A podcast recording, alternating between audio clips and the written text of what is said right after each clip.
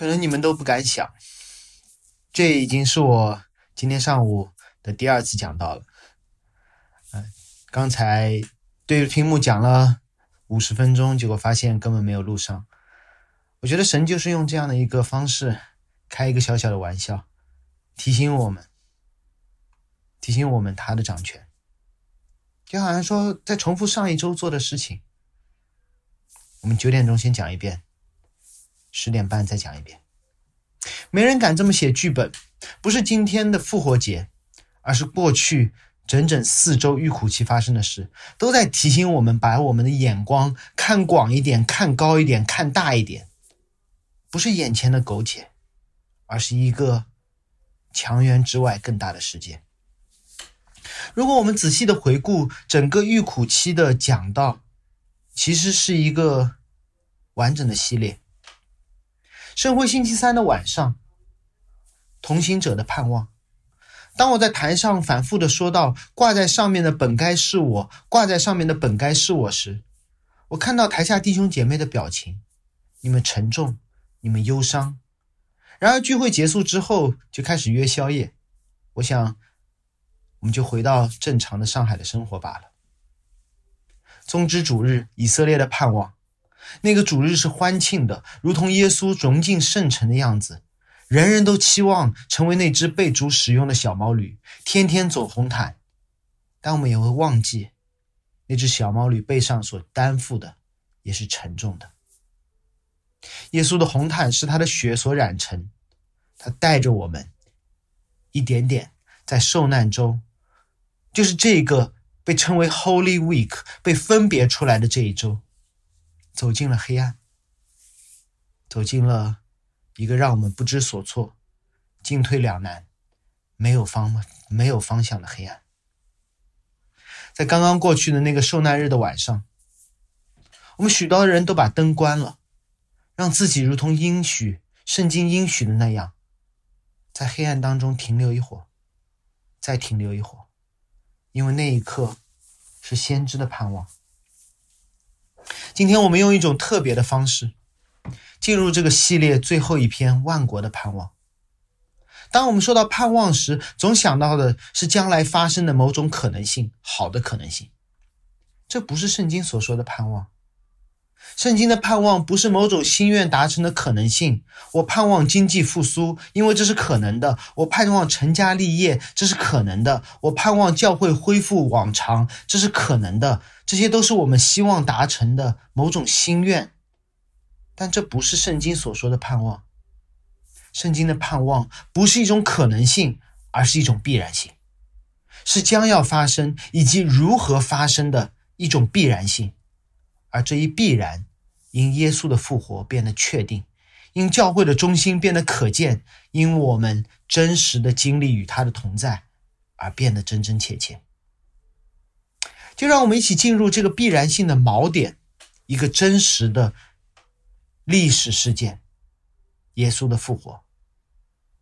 说实话，我们常常把教会的使命和耶稣的复活分开看。我们都忘记了，这是马太福音二十八章的全篇。就让我们在这个特别的复活节，进入马太福音的终章。我们看见那些遇见复活的无知小民，他们被安慰、被差遣；我们看见那些否认复活的罗马兵丁，他们拼了命的去传一个假的福音。我们也在马太福音当中找到我们这些人在复活计划当中的一位那那个位置。就是我们在马太福音当中是将要听到，此刻已经听见复活福音的万国和万民。让我为大家来读马太福音的二十八章全篇，第一到第二十节。安息日将近，七日的头一日，天快亮的时候，摩大拉的玛利亚和那个玛利亚来看坟墓。忽然地大震动，因为有主的使者从天上下来。把石头滚开，坐在上面。他的相貌如同闪电，衣服洁白如雪。看守的人都因他吓得浑身乱颤，甚至和死人一样。天使对妇女说：“不要害怕，我知道你们是寻找那钉十字架的耶稣，他不在这里。照他所说的，已经复活了。你们来看安放主的地方，快去告诉他们的门徒，他的门徒说他从死里复活了，并且在你们以先往加利利去，在那里你们要见他。看呐，我已经告诉你们了。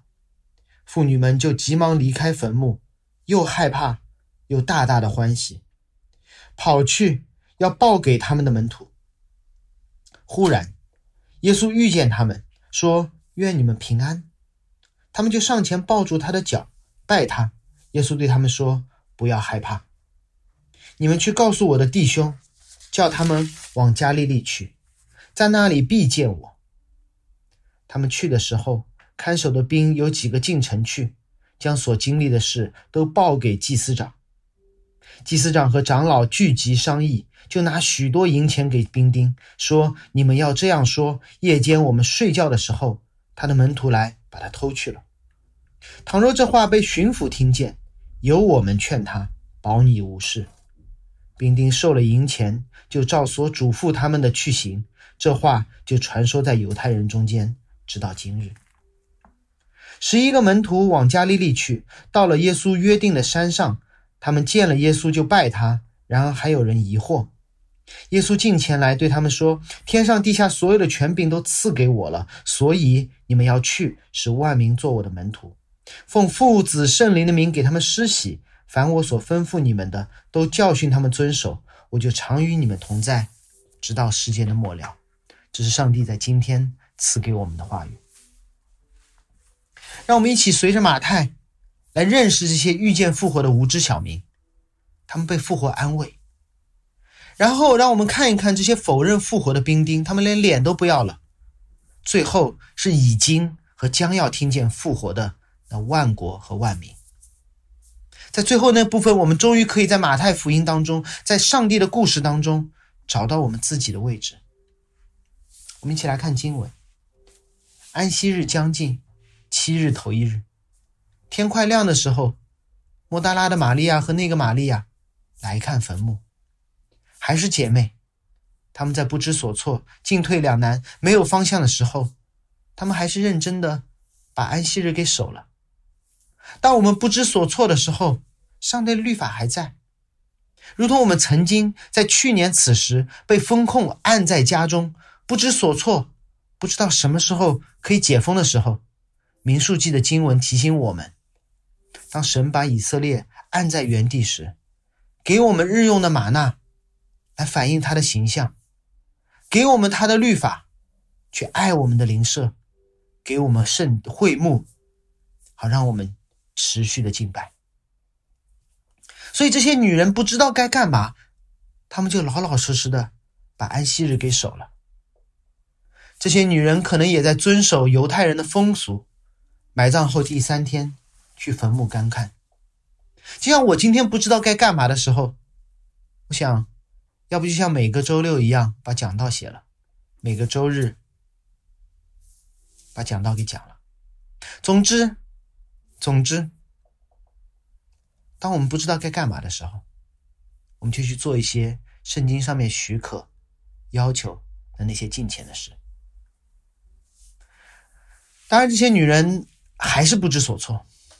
无论那些，无论是那些与基督同在的那些弟兄们，还是这些从加利利就一路跟随的妇女们，他们都被恐惧压倒了，压倒到一个地步，他们忘记了主耶稣来耶路撒冷一路上的那重要的教导。那个教导很重要，重要到一个地步，耶稣教了三次。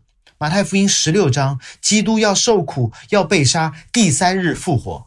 十七章，他又说了一遍：“他们要杀害我，第三日我要复活。”二十章，耶稣更加细腻的预言了他的死法：“我会被戏弄，我会被鞭打，我会被钉在十字架上，第三天我要复活。”理论上，很可惜，这仅在理论上而已。门徒岂不是应该看到耶稣的受苦、被戏弄、被鞭打、被钉十字架，想到他们的主？一次、两次、三次，在去耶路撒冷的路上所说的这预言，而欣喜万分，到坟墓卖坟墓口口去倒计时吗？一天、两天、三天，没有发生，不会发生。门徒不会，女人也没有，反倒是祭司长和长老记起了耶稣对三日后复活的话。比拉多对自己的杀人能力有足够的信心，他说没有复活的，死了。但祭司长和法老一定说不不不，万一呢？比拉多就说：“那你们派了自己的兵，封了石头，把坟墓把守妥当。”是的，逼迫耶稣的人，甚至牢牢记住了耶稣的话，反倒是一直跟随的，总是忘记。就是这么讽刺。不要觉得门徒的问题在我们身上不会出现，此时此刻不会有人说太好了，逼迫来了，这是主应许的。他说过，他的杯我们也要喝。Yes，保罗也说过，凡立志在耶稣基督里敬虔度日的，都要受逼迫。这不是我们的第一反应，我们的第一反应是找方法，找不到方法就和门徒一样逃避，可能回去加班了。不错的选择，原本不喜欢，但现在做做也可以分散一下注意力。没班可加的那些妇女不知所措，没有方向。我们总以为自己不会忘记神的话，那就看看这些门徒，他们一生绝大多数时间都在背诵圣经。刚刚过去的三年半，他们不受打扰的与耶稣同行，他们还是忘记了。让我们忘记的不是受损的记忆，而是恐惧。我们记性再差都不会忘记路上的快递。真正让我们忘记上帝话语的，是因为我们的注意力被环境牢牢的抓住，进而产生那极大的恐惧。我们害怕，我们害怕失去些什么。彼得看到了耶稣的鞭打，害怕，害怕成为拿撒勒一党的人被认出来。妇女远远的观看十字架，他们害怕，害怕这样的审判临到自己。当我们在环境当中寻找出路时，当我们在环境当中找不到出路时，我们就会害怕，甚至忘记上帝的话，甚至忘记这唯一可以给我们在黑暗中带来安慰和盼望的东西。耶稣预言了自己的被捕，自己的被辱。被鞭打、被钉死，这一切都在耶稣所说的确定性中，而门徒、妇女却对耶稣所说的复活表现得如此不确定。怎么办？我们无法从黑暗中找到出路，无法从惧怕当中自我安慰。那书写历史的上帝却主动的介入，要拯救一切属他的人，并且拯救到底。那些来到坟墓口的。妇女们，他们突然听到了旧约当中多次记载天使出场的 BGM，地大震动，主的使者从天上降下，滚开坟墓口的石头，坐在石头上。天使滚开石头，不是因为这些妇女表现好，而是因为这些妇女表现的惧怕。天使滚开石头，不是为了让耶稣出来。而是为了让这些忘记复活预言的妇女们进来，看坟墓是空的，甚至在这一刻也在暗示复活后的耶稣，他的物理特性已经改变了。当然不是变成三体中的四维，这不是马太福音的读者能够理解的。但有一点是确定的：复活后的耶稣是我们无法用常理。常识来理解他同在，他所在的这一点，到后面的大使命时，我们会更加的看到。就是说，我要与你同在，是与这间教会同在，还是另外一间教会同在？为什么他坐在天上，又能够在我们心中？因为复活的耶稣已经超越了，超越了我们对时空的观念，因为他是时间和空间的创造者，他不再。进入时间和空间的约束，他超越时空，与我们同在；他超越时空，从空坟墓当中离开。第四节很有意思，提到了这时空坟墓外不仅有妇女，还有看守的罗马兵，他们和妇女一样见证了这个神迹。当巨石挪开的时候，当天使坐在石头上时，看守的人吓死了。看守的人吓死了。我们不知道具体的情况，但我们相信有一点：同样看到空坟墓的有两种人，第一种是吓死了的人，第二种是被安慰的人。安慰的话说给部分的人听，不是恪尽职守，通过自己能力混饭吃的守卫，而是迷茫、无助、软弱的妇女。这就是福音。福音，福音不是强者的帮助。福音是软弱者的安慰，而安慰的方式并不特别。二十八章第五到第六节，天使对妇女说：“不要害怕，我知道你们是寻找那位钉十字架的耶稣，他不在这里，照他所说的，已经复活了。你们来看安放主的地方。”我们常常会安慰说：“会好的，会好的。”这是一种可能性，但天使却用一种确定性。来安慰女人。首先，天使没有责备这些女人，你们怎么把主的话都忘记了？我们就是健忘的，健忘的人，软弱的人，需要的是牧养，而不是责备；需要的是反反复复说神的话，而不是反反复复的责备我们的忘却。天使提醒这些女人，耶稣曾经说了什么？你们寻找的那钉十字架的耶稣。没有否认他在十字架上的痛苦，但他现在不在这里。照他所说的，照他所说的，照他所说的，已经复活了。耶稣不仅告诉了这些女人他们曾经的经历和见证，也在告诉他们你们曾经听到过的耶稣的教导。天使甚至还邀请他们进入坟墓，看那原本安放耶稣尸体，此刻空空如如也的地方。不要只是听信，你们感受，你们经历，你们确认，复活是真的。复活是真的，那说明什么？说明之前一切的苦难都没有脱离上帝的主权。耶稣的话，那么我们就真的能够把圣经、把上帝的话当做我们随时的依靠。这书本上的内容不仅仅是真实的历史，还超越时空，预言我们的将来。因为我们的主是作者，是创造时间的那位神，所以耶稣预言了自己的，他连死后发生的事情都精准的预言了，那只能说明他超越了时空。如果复活是真的，那我们就等于看到了一个这世界上不存在的东西，我们看到了一个不属于这个世界的东西。如果在中国，我们听到有人说英语，有说法语，看到了英国人、美国人、法国人，这说明什么？说明在中国这国度以外还有另外一个世界。当美国人、法国人、英国人进入中国的时候，我们知道了一个事实，就是我们所眼见的、我们所经历的、我们所以为的世界不是全部。那如果我们在一个必死的国度里看到了复活，这说明了什么？说明我们眼见所经历的这个必死的世界不是全部，还有一个没有死亡的地方是可以抵达的。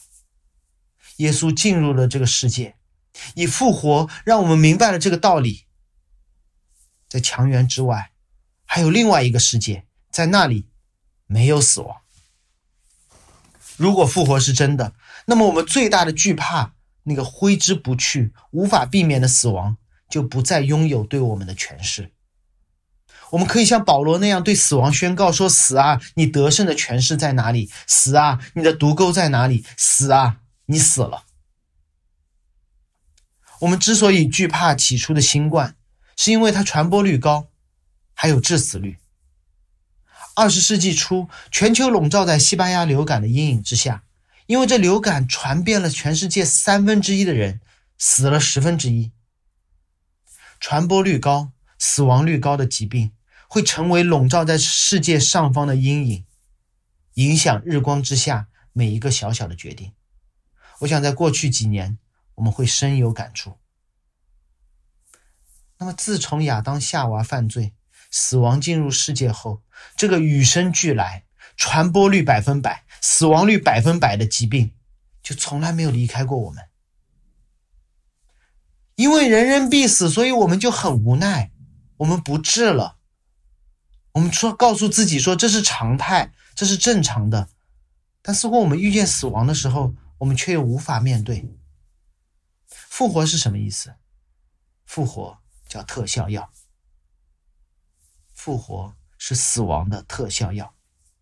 所有活在死亡阴影下的人，听说复活的信息，理所当然做的事情是去认识这位复活的主，而不是矢口否认；是去了解复活的可能，而不是说这不存在。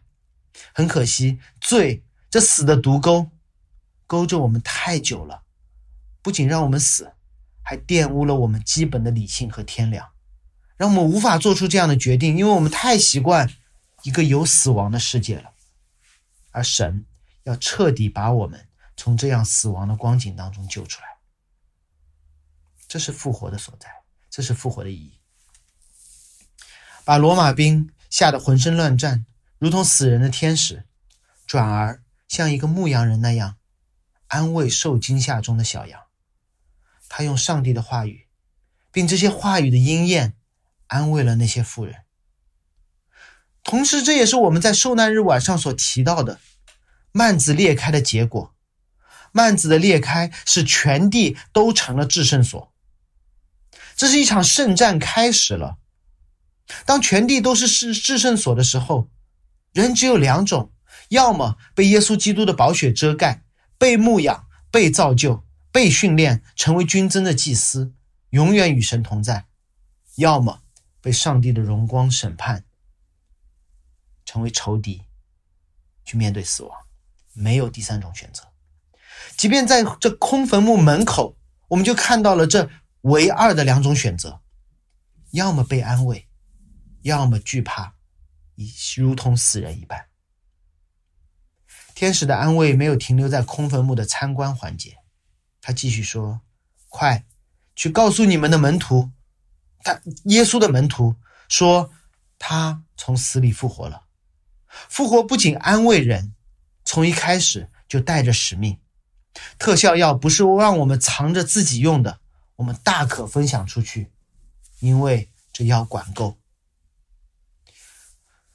可能这些妇女。”开始怀疑，真的要去告诉那些门徒吗？那些各回各家的门徒，那个三次不认主的彼得，那些人可能在刚刚过去的那个安息日都没有好好守安息日，他们下海打鱼去了，毕竟三年半都没工作了。或者，要不我们问问他，你是不是愿意回来？你是不是愿意忠于使命？你是不是愿意继续聚会？要是愿意，我告诉你这个复活的好消息。天使没有在听到复活好消息的这件事上增加任何的门槛和条件。天使没有因为门徒刚刚的这些举动而让妇女们区别对待。天使这么做不是因为天使的怜悯或天使的疏忽，而是因为基督的怜悯和基督永不改变的慈爱。顺带一提，“天使”这个词的本意是传递信息者，不是创造信息者。他的任务就是原原本本的把信息传递出去，不做任何的修改，是称职的天使。空坟墓口的天使是称职的，因为当妇女们离开坟墓，一边害怕，一边欢喜的要去报好消息给门徒时，他们遇到了耶稣。耶稣让他们抱了他的脚，确认了真实的复活，还给他们一个和天使一模一样，准确的说是天使原版的那个使命，说不要害怕，去告诉我的弟兄，叫他们往加利利去，在那里必见我。真的，我们看到了一个，允允许我直接把后面的跳到前面提一下。妇女们听到了天使所给的使命，他们去实践使命，然后他们就遇到了耶稣。这不就是耶稣后来给门徒的那个大使命吗？说你们要去使万民做门徒，在做的时候，我就与你们同在，我就与你们同在。有的时候，我们希望耶稣的复活能够一劳永逸的解决仇敌，就好像我们总希望这个复活节能够发生一些奇迹。哇！忽然教会的弟兄姐妹找了家中的某个位高权重的亲戚，告诉我们说一切都搞定了，可以回去了。这不是奇迹来着，这是埃及的手段，这是该萨的方式，这甚至可能是魔都的套路。或者我们盼望说神，你拿走我们内心的恐惧，使我们平安指数爆表，这也不是圣经所记载的。上帝要用他的方式来安慰我们，来赐平安，来与我们同在。天使的第一句话是不要害怕，耶稣的第二第一句话是愿你们平安，第二句就是不要害怕。马太福音对这些妇女们的记载是又害怕。又大大的欢喜，害怕这个东西，从来没有离开过看到空坟墓的妇女们。害怕这个东西，从来没有离开过见到复活基督的这些妇女们。就好像新冠患者吃了特效药，还是会头疼，还是会发烧，还是会鼻塞，还是会喉咙疼。但是我们活在了盼望中。不是病可能会好的，是病一定会好的。不是鸡汤或大饼，是确定、一定以及肯定的上帝的应许。上帝的应许不仅包括他复活，不仅包括他再来，也包括了在基督的复活和我们的复活之间，我们会一直同时经历害怕和欢喜这两个看似矛盾的情感。因为看到复活的，不仅有被安慰、传复活的妇女们，还有被吓到、否认复活的兵丁们，是这些人带来了我们的惧怕，带给我们各种的不安。这也是我们今天要看的第二群人，面对复活的另外一群，他们见到了复活，但是他们拼命的否认。当妇女们去寻找门徒时，看守的门兵兵丁，他们当然没有死掉，像死了一样。他们爬起来进城去，可见他们有好多的见证人。他们把经历的事都报给了祭司长。可能他们告诉祭司长说：“惨了惨了，我们轮流看了三天，怎么可能有死里复活呢？比拉多这么擅长杀人，即便有复活，就那个木匠。”复活起来也不可能撼动这块大石头。况且封住这坟墓口的大石头三天来纹丝不动。但但祭司，你知道吗？我们哪里知道？刚刚想轰走那些加利利妇女的时候，地动山摇，石头滚开，坟墓居然是空的。我们还看到了天使，太可怕了！这不是我一个人的幻象，所有人都看到了。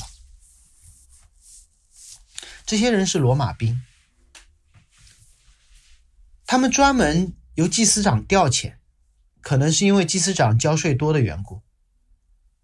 他们只能如实报告，等待祭司长的判断。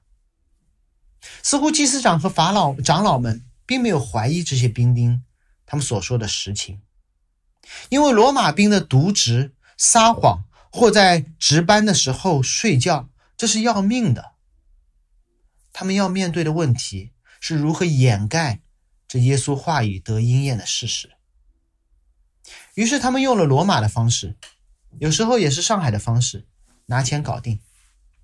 他们拿了许多的银钱给兵丁，并且教了他们一套公关的话术，说：“你们要这么说，夜间我们睡觉的时候，他的门徒来把他偷走了。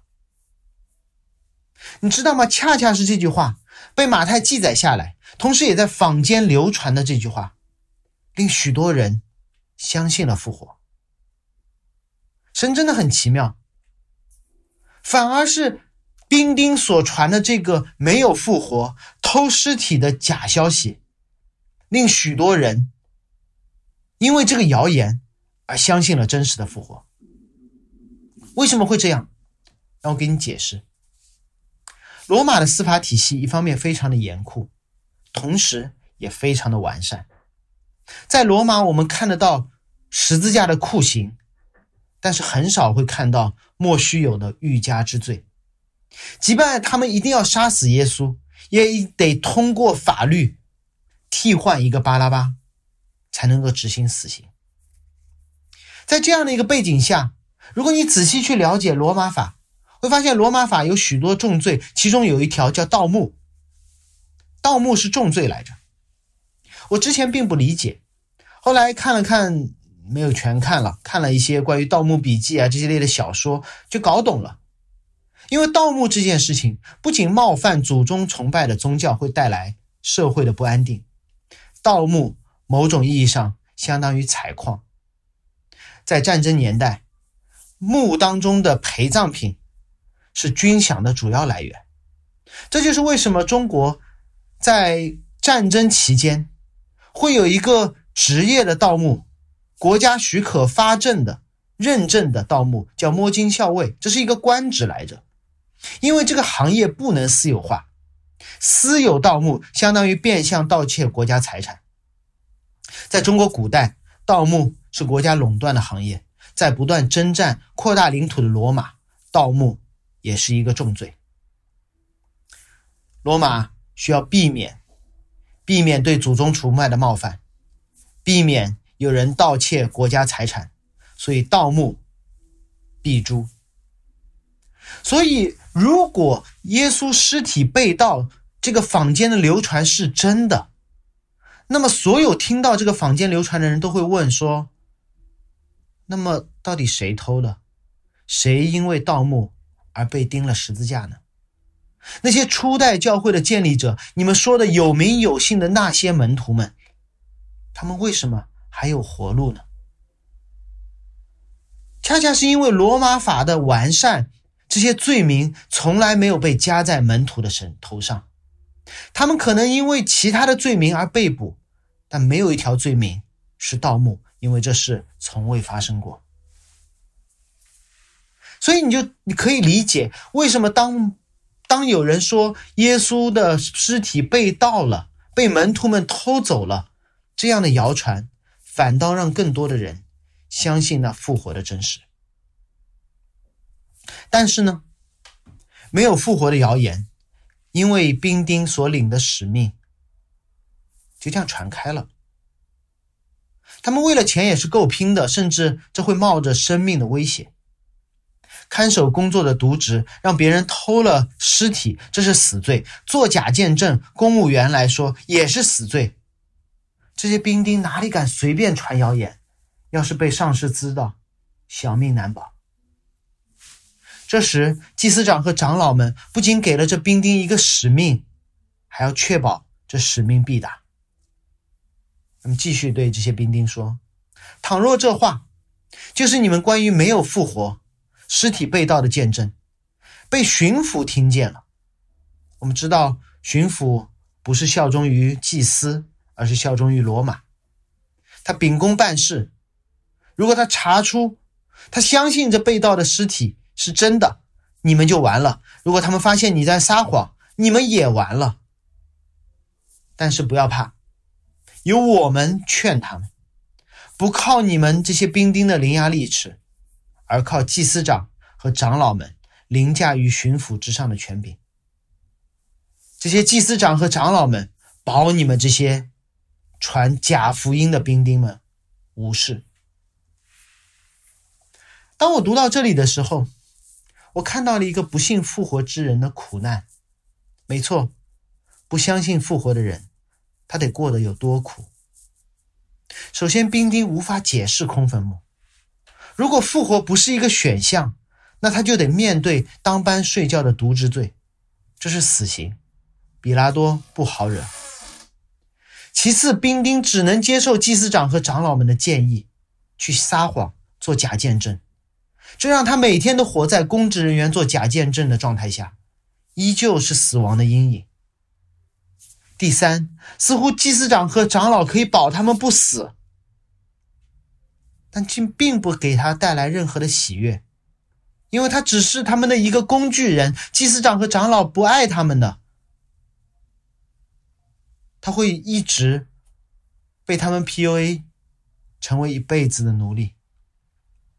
想到这里，我还真的为这些领了祭司长和长老使命，传没有复活假消息的罗马兵心生怜悯。他们真的很苦，他们真的很苦。他们的工作倒也颇具成效，这归功于祭司长和长老在罗马帝国的权柄。马太这么记载：兵丁受了银钱，就照嘱咐他们的去行。这话传在犹太人中间，直到今日。马太福音二十八章十五节。教会历史也告诉我们这谣言的可畏。在公元一六五年，罗马殉道的在罗马殉道的护教学家尤斯丁，他写过一份著作，叫《与特莱弗的对话录》，就专门针对尸体被盗的学说做了一一的回应。可见，这没有复活的假消息，这尸体被盗的假消息颇有生命力，而恰恰也因为尤斯丁的那本书，有更多的人相信了复活。这假消息传到了马太时刻，怎么办呢？面对谣言，面对对复活的否认，马太没有停在这里，而是记载了他福音书的最后一段：基督徒所熟识的大使命。这不仅仅是一个使命，也是一个应许。这既是耶稣给我们的使命，也是耶稣与我们同在的应许。遇见复活的无知小民，被安慰，被差遣；否认复活的罗马兵丁，拼命的、玩命的、搭上性命的去否认复活。最后，我们一起来看那将要或已经听到复活消息的万国和万民。这段经文对于许多基督徒来说耳熟能详，到了一个地步，我们都会忘记他具体在说什么。让我们花点时间来仔细的研读。事情发生在山上，因为妇女们通知了那十一个门徒，就聚回了加利利，到了耶稣所所约定的山上。我们先不急耶稣的使命，我们先看这背景的分享。如果我们留心，会注意到耶稣在预言自己死和复活的时候，提到了我们会比说我会比你们先到加利利。在差遣妇女传消息、传复活的好消息时，耶稣提到了加利利。在这里，耶稣再一次提到了加利利。为什么加利利这个地方这么的重要？我想在这里，耶稣。提及反复提及加利利，是在暗示一个关于复活的重要消息，那就是耶稣的复活。他复活后的四十天的教导，并没有代替他生前在加利利的赶鬼、医病、传天国的福音，而是延续了他在加利利那一切的施工。耶稣复活之后的耶稣，不是一个全新的耶稣，而是一个更新的耶稣。不是一个从零开始的耶稣，而是从三十三年前就已经走到现在的耶稣。这就很容易回答耶稣基督徒一个很常见的问题：我们总会问自己说，反正要复活，那现在可不可以摆烂？复活不是代替我们现在的生活，复活没有让我们现在的日子白过，复活延续了我们现在的生命。让我们今天的所作所为、一言一行，都可以成为复活生命的一部分。耶稣的复活没有否认他之前在加利利的一切施工，耶稣的复活确认了他之前在加利利一切的施工是坐在永恒之中的。所以，当我们在苦难当中求说“主啊，求你快来”的时候，也一样意味着我们在此时此刻是可以。金钱度日，因为此刻是复活后生命的一部分。十一个门徒见到主的时候，他们的反应很特别。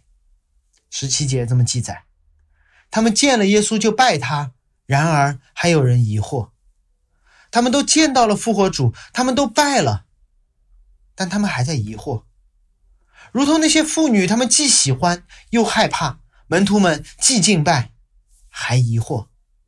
这可能是每一个基督徒在相信复活之后的常态，不是一下子就进入永恒中的圣哉、圣哉、圣哉的敬拜，而是既敬拜又疑惑，既欢喜又害怕。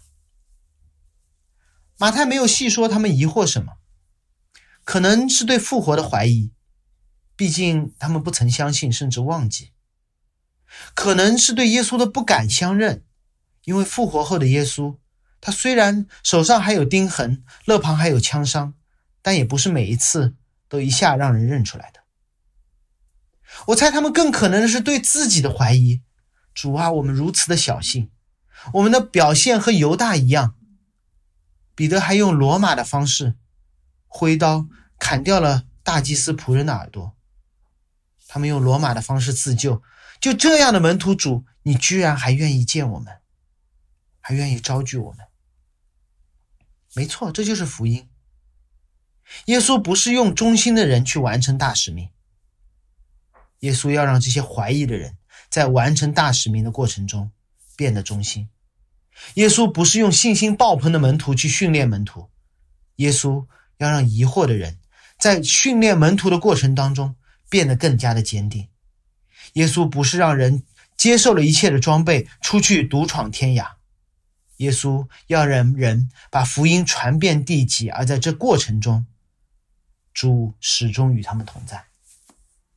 耶稣基督不是派任务的该撒，不是找工具人的祭司长，耶稣基督是在伊甸园犯罪之后，始终要把人带回到伊甸园。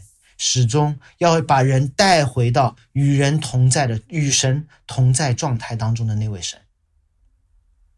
一上来，复活的耶稣做了自我宣告，他说：“天上地下所有的权柄都赐给我了。”他现在在告诉门徒们一个事实：这个世界我说了算。在他自己生死复活的事情上，已经表现出了我说了算这样的权威。当我们数算耶稣基督他一生每一个神迹，他总在致敬创世纪的第一章，以及之后每一次耶和华的工作，在告诉我们：我就是那位创造的主，我要重新再造这个世界。五饼二鱼喂饱五千人，在水面上行走，用地上的土医治瞎子的眼睛。你觉得耶稣在随随便便的行神迹吗？当然不是。你可以去听约翰福音那七个神迹的系列，他的一举一动都在照着旧约的圣经宣告说：“我就是那位天上拥有天上地下所有权柄的神。天降马纳，耶和华做的；我五饼二鱼的事上也做，在水面上行走是起初神的灵做的。我耶和华，我耶稣基督现在也做。先知曾经说过。”耶和华用土造人，而第二次他用到陶土来重新造人。耶稣是随便拿土来医治人的瞎子的眼睛吗？不是的，耶稣在说：“我就是那起初造人，现在要造一个新人的那位神。”十九节，所以，所以出现在这里，不是因为你们好了，所以要去打仗，是耶稣说：“因为所有的权柄都给我了，所以你们要。”参加战争，这是旧约当中耶和华战前动员的话术。我是耶和华你们的神，亚伯拉罕、以撒、雅各的神，所以你们去打仗吧。所以你们要去打仗吧，不是因为我们有多好，而是因为耶和华、耶稣他是谁？什么样的仗？你们要去，使万民做我的门徒，奉父子圣灵的名给他们施洗。凡我所吩咐你们的，都教训他们遵守，这是大使命的全部。我们在许多场合解释过大使命的实质，不是去使万民做门徒、施洗和教训这四个动作连做。这句话中只有一个谓语动词，使万民做我的门徒。去、施洗和教训是用来形容这个动词的分词。让我用比较艰涩的翻译来给大家讲大使命的实质。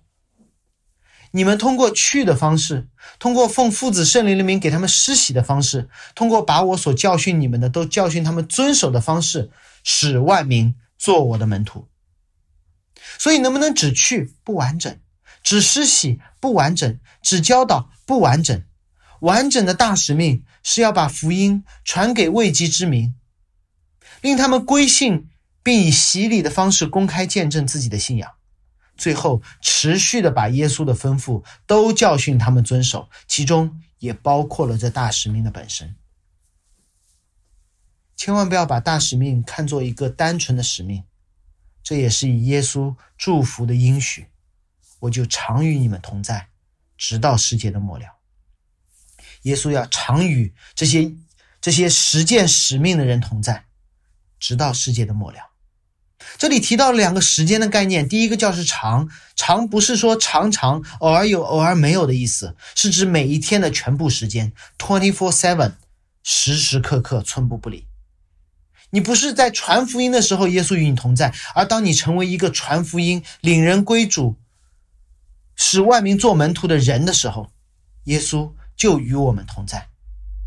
而且，耶稣与我们同在，这时间不是到马太的时代。而是直到世界的末了。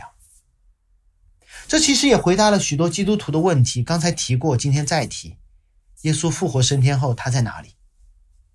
首先，复活后的耶稣，他已经超越了我们普通对他在哪儿的一种常识的理解和期待。他不用挪开大石就可以离开坟墓，他不用开门就可以站在门徒的中间。我想，科技粉，你们可以收起量子物理理论。耶稣是创造整个物理世界的主，他可以坐在高天宝座上，也临在每一个实践大使命的教会中。他可以，他可以以某种实体的形式见到玛利亚和莫大拉的玛利亚，也可以以某种非实体的形式，以话语的方式与我们每一个人同在。他本身就是那道，那话成了肉身。过去三年间。我听到不止有一次的人告诉我，当神的话语被解开时，我感受到了耶稣的同在。不止有一次人在悔改时告诉我说，真的不是因为你口才好，而是因为我感受到了耶稣的同在。当有人被神的话语扎心时，他就与耶稣同在；当我们与人分享福音时，耶稣就与我们同在；当我们把福音一次又一次的重新传给自己时，耶稣。就在那里，持续的忠于使命，耶稣就常与我们同在，直到世界的末了。我们会经历他的，我们会真知道他就在那里。甚至罗马兵的经验，罗马兵的经验反过来能够帮助我们理解耶稣的权柄和他的同在。如果在众多罗马小兵中有一个叫小张的。我们就随着小张，听听他的体会。他去找了祭司长和长老，发毒誓说：“我真的几夜没有合眼，大石挪开的时候，里面已经空无一物，只有裹尸布。不信你可以问我的同僚。”之后事情我们已经晓得，他不得不领了，在一个纠结中领了祭司长的小使命，去传一个没有复活的假福音。虽然可以保命。虽然可以拿钱，但他还是害怕，他害怕碰到巡抚大人。假设有一天他在坊间侃侃而谈，对吗？领人钱财，为人消灾，告诉他身边的人，那晚我们几个人居然睡着了。耶稣的门徒神不知鬼不觉偷走了他的尸体，还把大石头放回了原处。绘声绘色的讲述时，他突然发现巡抚就在旁边，这可怎么办？这些门徒虽然被通缉，但盗墓不是他们的罪名。巡抚要是多问我几句，我的小命就不保。他问说：“你真的睡着了吗？”“对，我睡着了，死。”“哦，我没有睡着，那你在做假见证，死。”怎么办？谁知这时巡租巡抚走了过来，小张的心率飙到了一百八。巡抚看了看这个罗马兵小张，只问了一句：“是大祭司差你的吗？”“对对对。”好，没事继续吧。你知道吗？这一刻，小张经历了大祭司的权柄。这一刻，大祭司就像与他同在一样。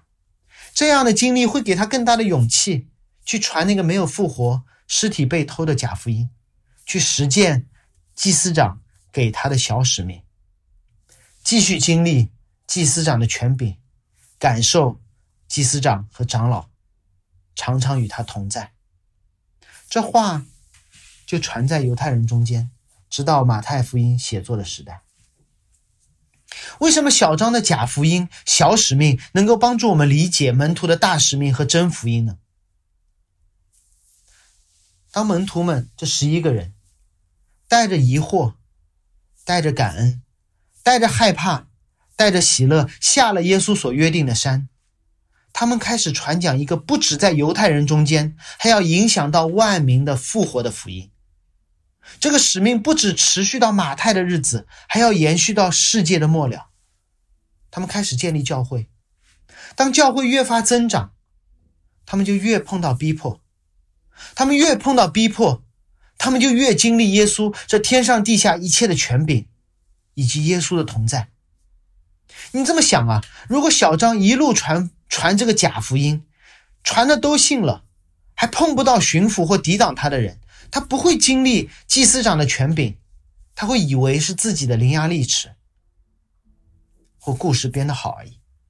只有当教会碰到逼迫、艰难、阻拦、困境的时候，这些环境打消我们靠自己去实践大使命的幻想，真实的经历耶稣基督的权柄，以及他同在的那些时刻。我们可能不曾意识到，我们这些人是这个使命中应许的万民，因为有人到了我们中间，把福音传给我们，父、父子、圣灵的名给我们施洗，而这不是结束，而是一个开始。因为复活一定是安慰人的，复活一定是带着使命的。妇女们听到了复活的好消息，见到了空坟墓，经历了耶稣的同在，他就把福音传给了门徒们。门徒听到了复活的好消息，确认了空坟墓。他们在五旬节把好消息传给了众人。耶稣与他们同在。这些人去到了犹太全地，散到了撒玛利亚，从地中海到了英伦，从欧洲到了美洲。复活的好消息伴着耶稣天上地下一切的权柄和他的同在，就遍布了非洲、亚洲。今天的你我不是孤独的相信复活，独自面对逼迫。今天的你我是上帝与人同在，神的形象遍满全地，这在创世纪当中就定立的使命，这宏大故事当中的一环。知道吗？马太福音的福音，马太福音，它其实是有一个开放式的结尾。纵观马太福音的结构，解经家把第一、第二章视为全书的引言。就是密集的医病赶鬼、受洗、受试探，在这一切的行为之后，宣告耶稣的身份之后，他开始开始我们刚刚结束的那个系列登山宝训的教导，然后他又开始有他行为的事工，平静风浪，呼召门徒，说自己是谁，然后又有一轮话语的施工，不出所料，这样的模式重复了五次。他的行为的施工宣告自己是谁，他话语的施工让门徒当如何去做。有人会认为这在致敬摩西五经，是否致敬我不清楚，但清楚的是，耶稣以自己的受难来宣告自己的身份之后，他回到了他施工开始的地方，就是加利利，留下了传好消息的那使命。马太福音就这样戛然而止。马太福音没有结束。而是在结尾做了一个交接。马太福音的结尾不是故事的结局。马太福音之后是要通过我们这些人继续书写，为整个故事的结局做一个完美的收尾。而这过程是我们忠于使命、经历耶稣的权柄、不断建立教会、经历耶稣的同在。这过程有主的同在。结果有主的长权，那我们就去做那个小小的兵，在一路上经历这一切。我们的主不是使用我们，而是爱我们；不是把我们当工具人，而是把他把我们当做他从死中赎回的儿女。他愿意始终与我们同在，直到世界末了。这才是故事的结局。那个没有苦难。没有死亡，没有眼泪的结局，才是真正故事的结局。我们要走最后这一段路。最后，让我跟大家分享一个关于故事结局的故事。故事结局的故事。最近，奥斯卡颁奖礼上有一部电影大丰收，瞬息全宇宙。它和以很多年前另外一个一部大丰收的奥斯卡获奖影片《魔戒》第三部《王者归来》有一样的好口碑。但是这两部电影知道吗？他们有一样的地方被吐槽，那就是结局太完美。美国电影艺术与科学学院就是奥斯卡颁奖的那个学院，他们会诟病说，一部深刻的好电影怎么能有一个完美的好结局？许多影评人和影迷，他们也更喜欢悲剧而不是喜剧，因为喜剧太假了，悲剧才是这世界的主旋律。喜剧，喜剧是编的。悲剧才反映真实。当结局太好，好到不真实时，人们就开始诟病和吐槽。为什么？因为这世界不相信圆满的结局，因为这世界没有见过。他们觉得太假了。但是为什么我们又觉得说圆满结局太好了，好到我不敢相信呢？为什么我们会向往一个世界上没有的东西呢？因为我们的世界不是全部，因为我们被造的时候放在一个完美的世界中，那才是我们真正向往的。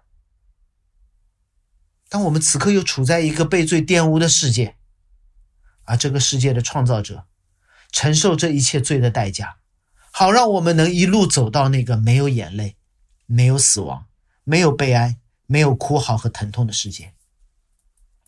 最近我很喜欢那首诗歌。歌中这么唱的：“我们正在参与一场基督已经得胜的战争。我们不知道基督正要我们经历什么，但我们清楚基督已经做成的事。我们明白故事的结局，好让我们此刻在生死之间不再惧怕。”马太福音写完了，但这不是故事的结局。故事的结局已经确定了，我们的篇章。也再次开始了，我们一起祷告。主，谢谢你用你的一生，从出生到成人，你的施工、你的教导、你的受死、你的复活，这一切都是你对自己话语的应验。你通过这一切告诉我们，你全然掌权。谢谢你提前为我们剧透了你故事的结局，是这个世界所不相信的，但又却如此的真实。